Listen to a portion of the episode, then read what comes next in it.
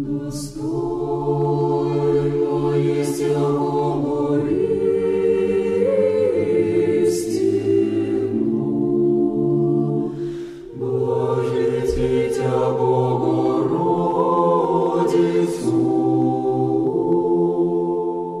имя Отца и Сына и Святаго Духа.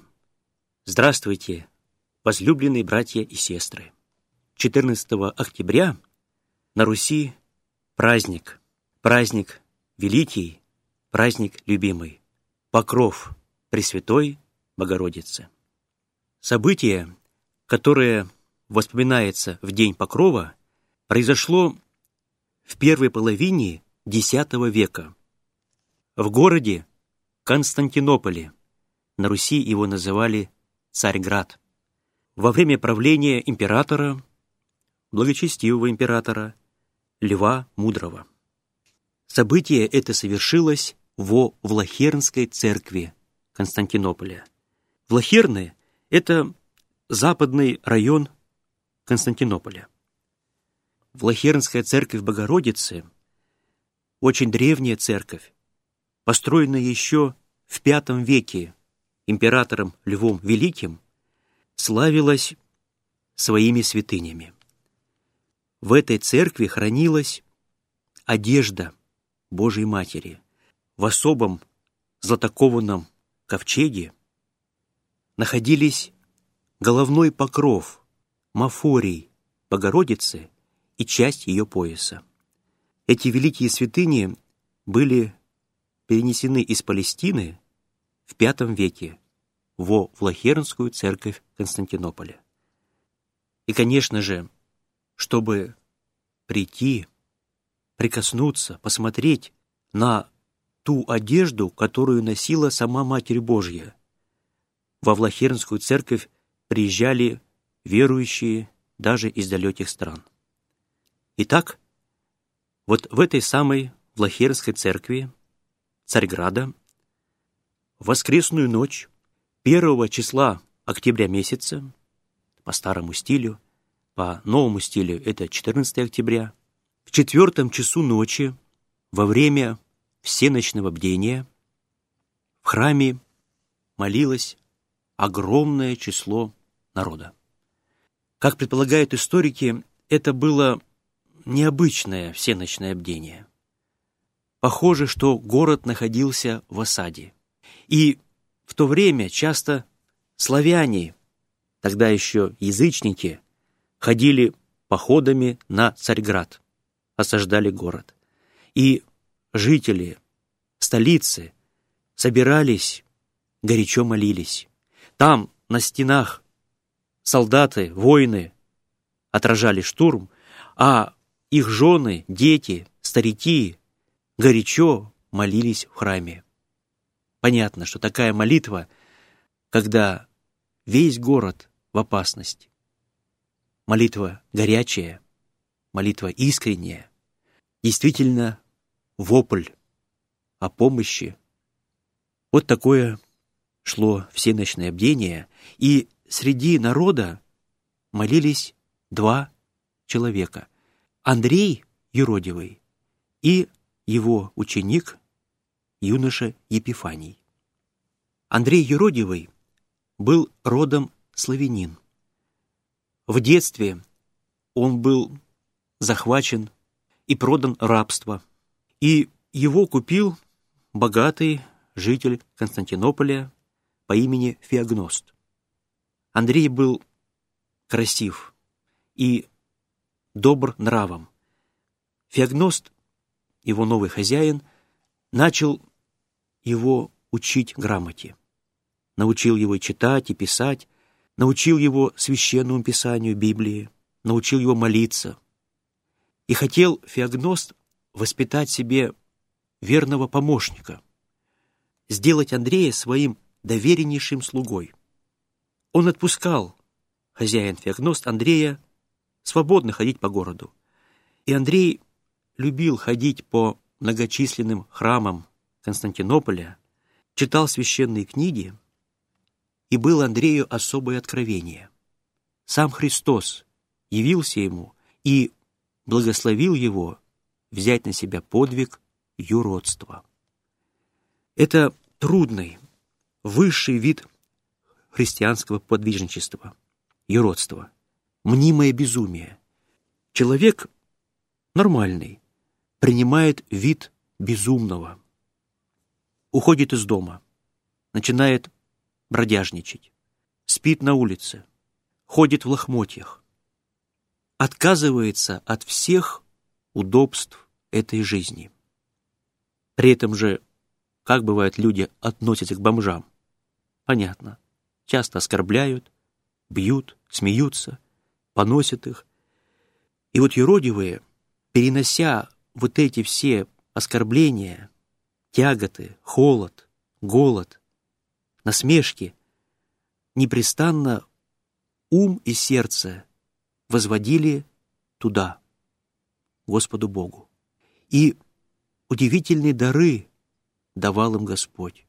Часто они могли человеку сказать все про него, видели будущее. Их молитва летела к престолу Божьему, и часто они отвращали великие бедствия от целых городов и стран. Не боясь, царям говорили правду в лицо. На Руси, кстати, очень почитали и любили юродивых, старались их не обижать. Часто просили их помолиться, помогали им, давали милостыню, но те, конечно, все раздавали. Интересно, что ученик Андрея Юродивого, Епифаний, был юноша из богатой, знатной семьи, но он понял, кто такой Андрей, и стал его верным учеником.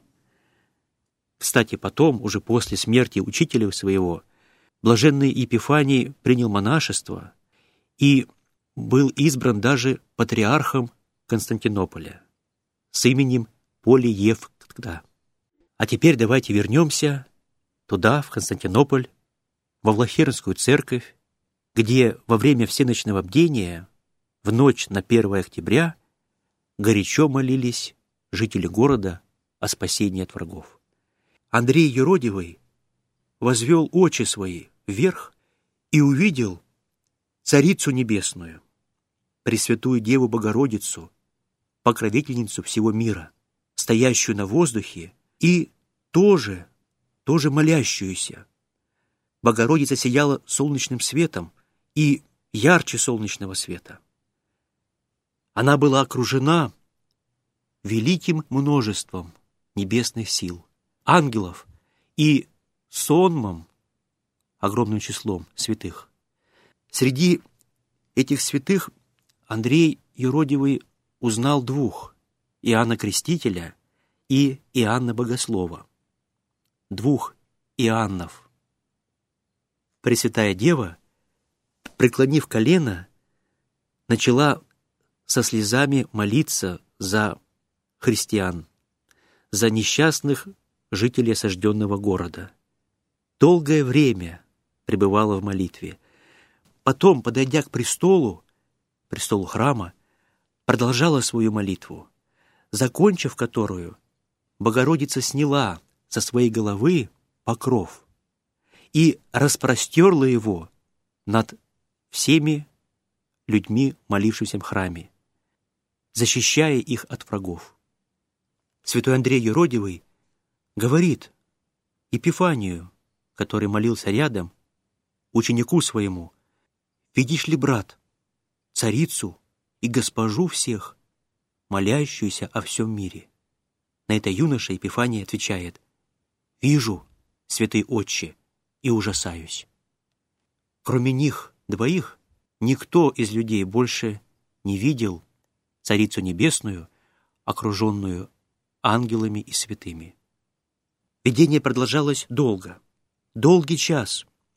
Богородица, слезами обливая свое боговидное пречистое лицо, молилась за город. Ее покров защитил, конечно, не только Влахернскую церковь, защитил весь город. Враги были отражены, город был спасен. В честь этого знаменательного события которая, конечно, стала известна в городе, была написана икона, она хранилась во Влахернской церкви, и в четырнадцатом веке русский паломник Дьяк Александр видел эту икону. Но греческая церковь не установила праздника в честь этого события. На Руси же русский князь Андрей Боголюбский, который верующий был, благочестивый, за это и прозвали его Боголюбским, осознал значение этого видения Андрея Юродивого. Стараниями князя Андрея Боголюбского в русской церкви около тысяча сто шестьдесят четвёртого года был установлен великий праздник в честь Покрова Божией Матери. А уже в следующем году, в тысяча сто шестьдесят пятом году, князь Андрей Боголюбский построил храм, храм, который стал жемчужиной церковной архитектуры, знаменитый храм Покрова на реке Нерли. Кстати, и, наверное, самый известный православный храм мира, храм Василия Блаженного, построенный царем Иоанном Грозным, это тоже храм Покрова Божией Матери. В нашем городе, Новосибирске, есть старый храм Покрова Божией Матери. И в этом храме находится великая святыня, частица того самого Покрова Матери Божьей, который хранился тогда в Константинополе, во Влахернской церкви.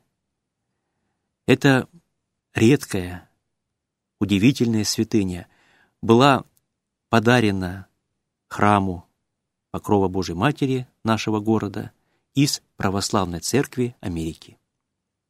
Вот такой праздник четырнадцатого октября, праздник любимый, праздник великий, праздник Покрова Царицы Небесной. Аминь.